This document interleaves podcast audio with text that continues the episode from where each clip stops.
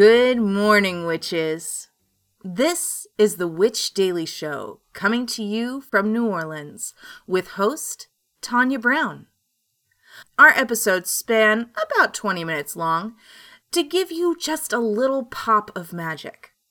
So, tune in, take a deep breath, and enjoy.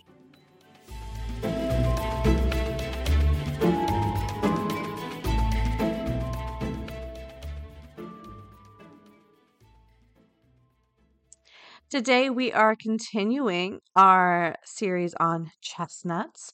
We talked about the history, we talked about the folklore. So, today we're going to talk about the magical properties. And this comes to us from magickalspot.com. The chestnut tree is associated with the god Zeus. Chestnuts can be eaten to encourage fertility and desire, and may be carried as a charm by women to wish to conceive. Uh, keeping chestnuts around the house and eating them encourages abundance, and staves made from chestnut wood are said to encourage longevity, increase energy, enhance intuition, and help with grounding and centering. Chestnut wood can also be used to make talismans for justice, success, and to gain the uh, sympathy of your audience and to encourage your mind to take in information. That's really cool. Uh, in the in Japan, the chestnut fruit symbolizes both difficulties and overcoming them. They are eaten on New Year's Day for success and strength the coming year. Early Christian folklore says that chestnuts also symbolize chastity. Moving into some headlines. Moving into some headlines, this comes to us from themorningcall.com. This Lehigh Valley store is believed to be haunted, and an Amazon Prime crew is filming it. Paranormal TV show airing on Amazon Prime is filming their season finale at Salvage Goods in Easton. The episode of Dark Echoes Paranormal Show will air sometime next year. The episode of Dark Echoes Paranormal Show will air sometime next year. Crew members were to spend Tuesday afternoon and evening filming for the episode. Heidi Markow, the owner of the secondhand vintage store in downtown Easton, says that she had no idea she acquired the property last year that it was haunted. Quote, there is no plaque, nothing was told to us, she said. But over the course of the past year, she began to notice odd events in the store, like floating white orbs, eerie apparitions, and ghostly noises. She installed cameras around the store and has posted some of the recordings on her store's Instagram. It wasn't until Markow and her son, who co owns the business with her, discovered that the store, located at 24 South 3rd Street, was on the site of a Revolutionary War era jail that was at one time a war camp. In fact, the structure is, according to Markow Historical Research, the first building erected at Northampton County or by Northampton County. So, the historic nature of the building explains some of the darker qualities. Jail doors remain in the building, as well as shackles in the basement, believed to have been used on British soldiers who were prisoners of the Revolutionary War. Markow, a self proclaimed history buff, said she had spent hours poring over records to learn more about her store's locational history. I know what I see, she said, referring to videos she has recorded. No one can tell me it's not real. I'm a believer now. All right, witches. I'm going to throw this over to our moon correspondent, and after this break, we will talk more. Hello to all of my astro friends. This is Serendipity, the Chicago astrologer, coming at you with your daily moon mantra for Tuesday, January 16th. The waxing crescent moon makes waves in Aries today. Here, the moon squares Mars. Mars is currently exalted in Capricorn. We're feeling a sense of determination that we rarely encounter, ready to own everything. However, the square to the moon and Mars points to an inability to rein in some impulsive instincts. We have to be careful about getting in our own way today. Mars in Capricorn is all about the long game, putting pieces in place, pulling together a strategy. With one impetuous moment, you can bring the whole house of cards down. So slow down a bit today. Allow things to unfold. If you choose to be deliberate, you are way less likely to throw yourself off track. Your daily moon mantra is the busier you are, the more intentional you must be. This has been your daily moon mantra with Serendipity, the Chicago astrologer, signing off and reminding you that you are in charge of your own destiny. Interested in taking your weed witchery to the next level or wanting to get started? The Weed Witches Journal by author Kerri Connor blends the worlds of cannabis and magic together to help you document, explore, and expand your daily practices. Dig deeper into yourself with intuitive insights, mystical visions, shadow work, or connect to nature for starters. Want to explore your creativity? Dive in with My Vibe, Inspirational Ink, and the Flower Power activities. Looking to practice your skills? Get attuned with pendulum work and one card reading. Plus, document your practices with full moon, new moon spell tracker, ritual tracker, and more. Order the Weed Witches Journal now from your favorite bookshop or wherever books are sold.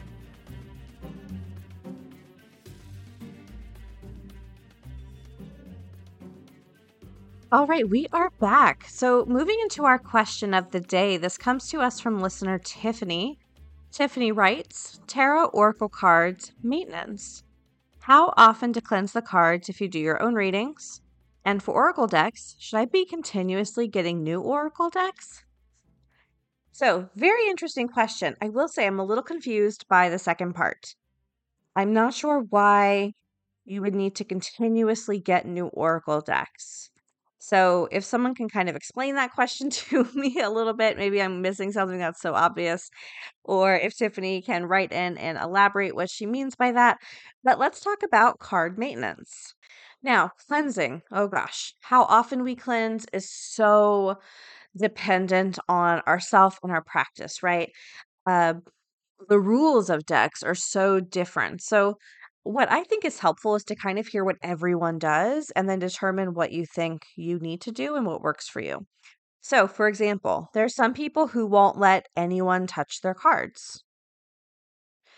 Uh, whereas there's some readers where the querent touching the cards is a part of the reading process. I, for example, I have no re- I have no issue with anyone touching my cards. However, other people touching my cards is not a part of my process. You know, so people typically touch my cards, but it's not because I have anything against it. And I think the idea on that is that uh, it is like an energetic thing, kind of protecting cards energetically, not getting someone else's energy on it. Uh, personally, don't really believe in that.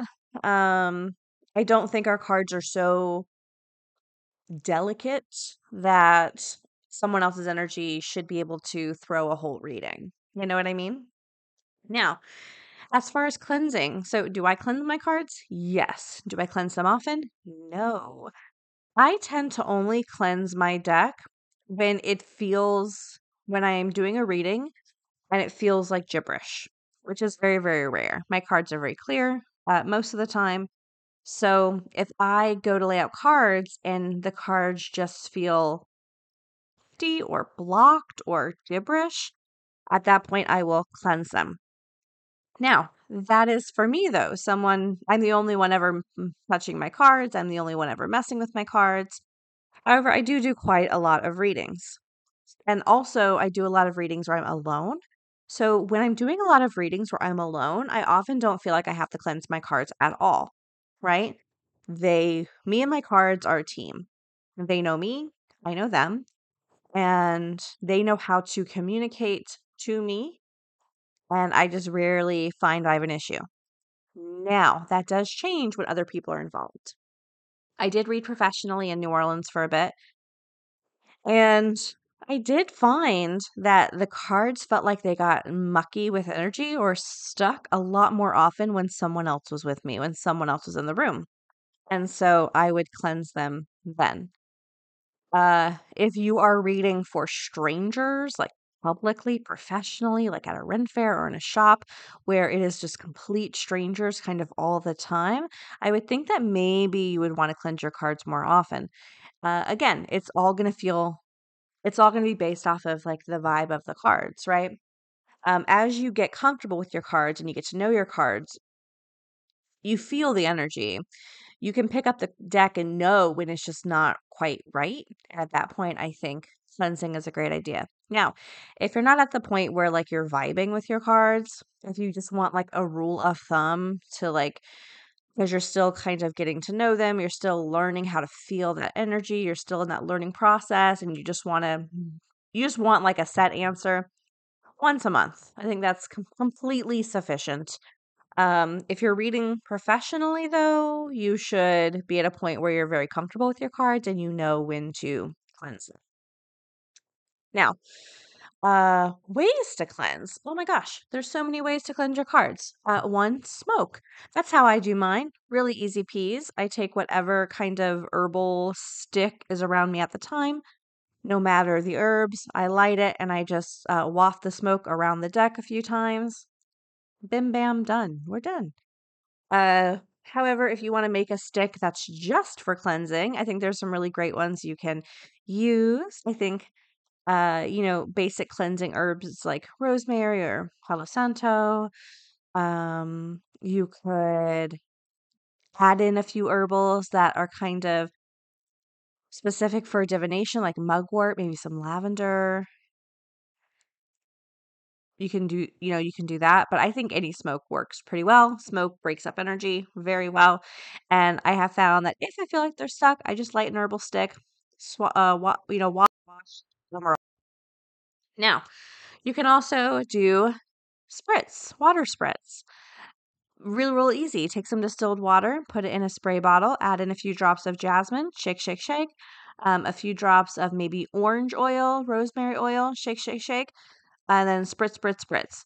Now, of course, we have to be careful if, uh, depending on the material of your cards, if they are kind of a more delicate paper, obs, be a little bit more uh, careful with water. But you know, you know your cards, you know what is safe for them. And then finally, if you're a moon girly, if you're a celestial being, you can put your deck under the moon. You know, let your deck, uh, what we say, going into waning. Maybe let the deck go from like the crescent to the dark moon and let it pull out the energy and then maybe let it sit for a few more days to start pulling in new energy. I think that would be a really nice idea and a really nice way to go about it. Now, remember, cards are divination, right? It is fortune telling, it is of the moon. So, in my opinion, the moon can't hurt it. It is a tool of the moon. If we look at divination as a moon sort of uh, practice, and I think that is a, another great way to do it. So yeah, you can do cleansing with smoke, spritz, moon. And honestly, I think often to cleanse just needs to be based on how the cards feel. When it's just me alone and I'm the only one handling my cards, I feel like I cleanse them very, very little. If I'm reading with someone sitting across from me over and over and over again, I would say every two to three times, I might feel like I need to do a quick swipe, swipe, swipe of an herbal smoke, and it is good to go. Uh, but again, if you're reading professionally or you're reading around people, you may need to do it more often. But I really, really, really rely on the cards. I've been using my cards for over 10 years and I know them very, very well. They know me very, very well, and we communicate very well together. So I just I I'll pick them up, I'll start shuffling them, and if they feel off, I'll just do a quick cleanse.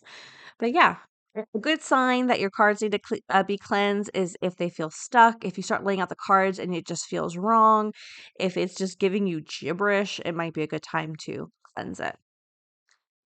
Now, the second part of the question, which I'm still a little confused about, for Oracle decks, should we be should we be content should we continuously get new Oracle decks? I don't understand the question. So, Oracle decks if you find one that works for you, you can just use it exactly how, as you use Tarot or Lenormand. So, for example, the Witch Daily Show deck. I love that deck. I use it for when I'm doing rich, rich, witch specific readings. So, if someone is asking about their spirituality, if they're asking about their witchcraft, I use that deck exclusively. It is built for witch questions, it is built for witch lifestyle, it is built for witch uh, experiences and I use it exactly like I use my other deck and I cleanse it the exact same way, exact same methods. Um, needing to get new ones.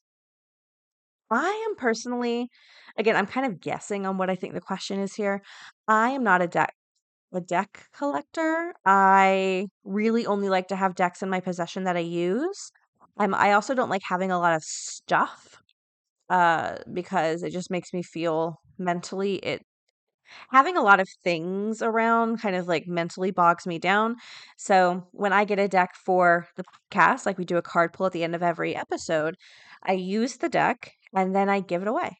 I give it to a friend who I think would love it. If it's a moon deck and I have a friend who's super moony, I give it to them. Um, or something along those lines. But I try not to keep decks that I don't actively use. Uh, one, because oh my gosh, how amazing would it be if I gave someone a deck and that became their favorite deck? Like that's so special. Uh, but also, I just don't like to have a lot of stuff around me. It just bothers me. Uh, so yeah, so I hope that was helpful. I hope I answered your question. I'm still a little unsure about the second half, but if anyone understands something and I'm just clearly missing it, um, please just let me know, and that would be great. All right, witches, we are wrapping up this episode of the Witch Daily Show. I want to give a shout out to listener April Reinhardt. April, you opulent, glorious banshee. Sherry Taylor, you kind, avant garde kitten. Midnight Lightning, you powerful, badass vampire. And Lisa Lord, you celestial, glittery, tropical fish. Thank you for so much for being Patreon supporters. I really appreciate it. And before we leave, we do have a card pull. Our card today is Stay in Your Lane from the Roast Iconic Oracle. And as I mentioned before, this deck has absolutely no guide for what card is on which page, so it does take me much longer than I would appreciate to find card. So let's see. Oh, it's mind your own business. That's the message. Mind your own business, which you know what? I like that message. All right, witches, we are wrapping up this episode of the Witch Daily Show.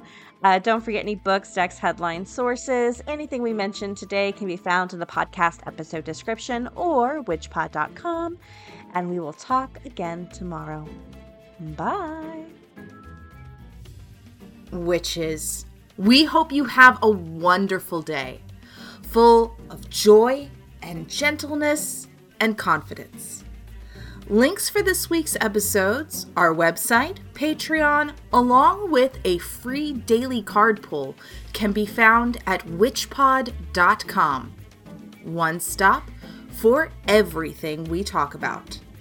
Now, take one more deep breath and have a great day.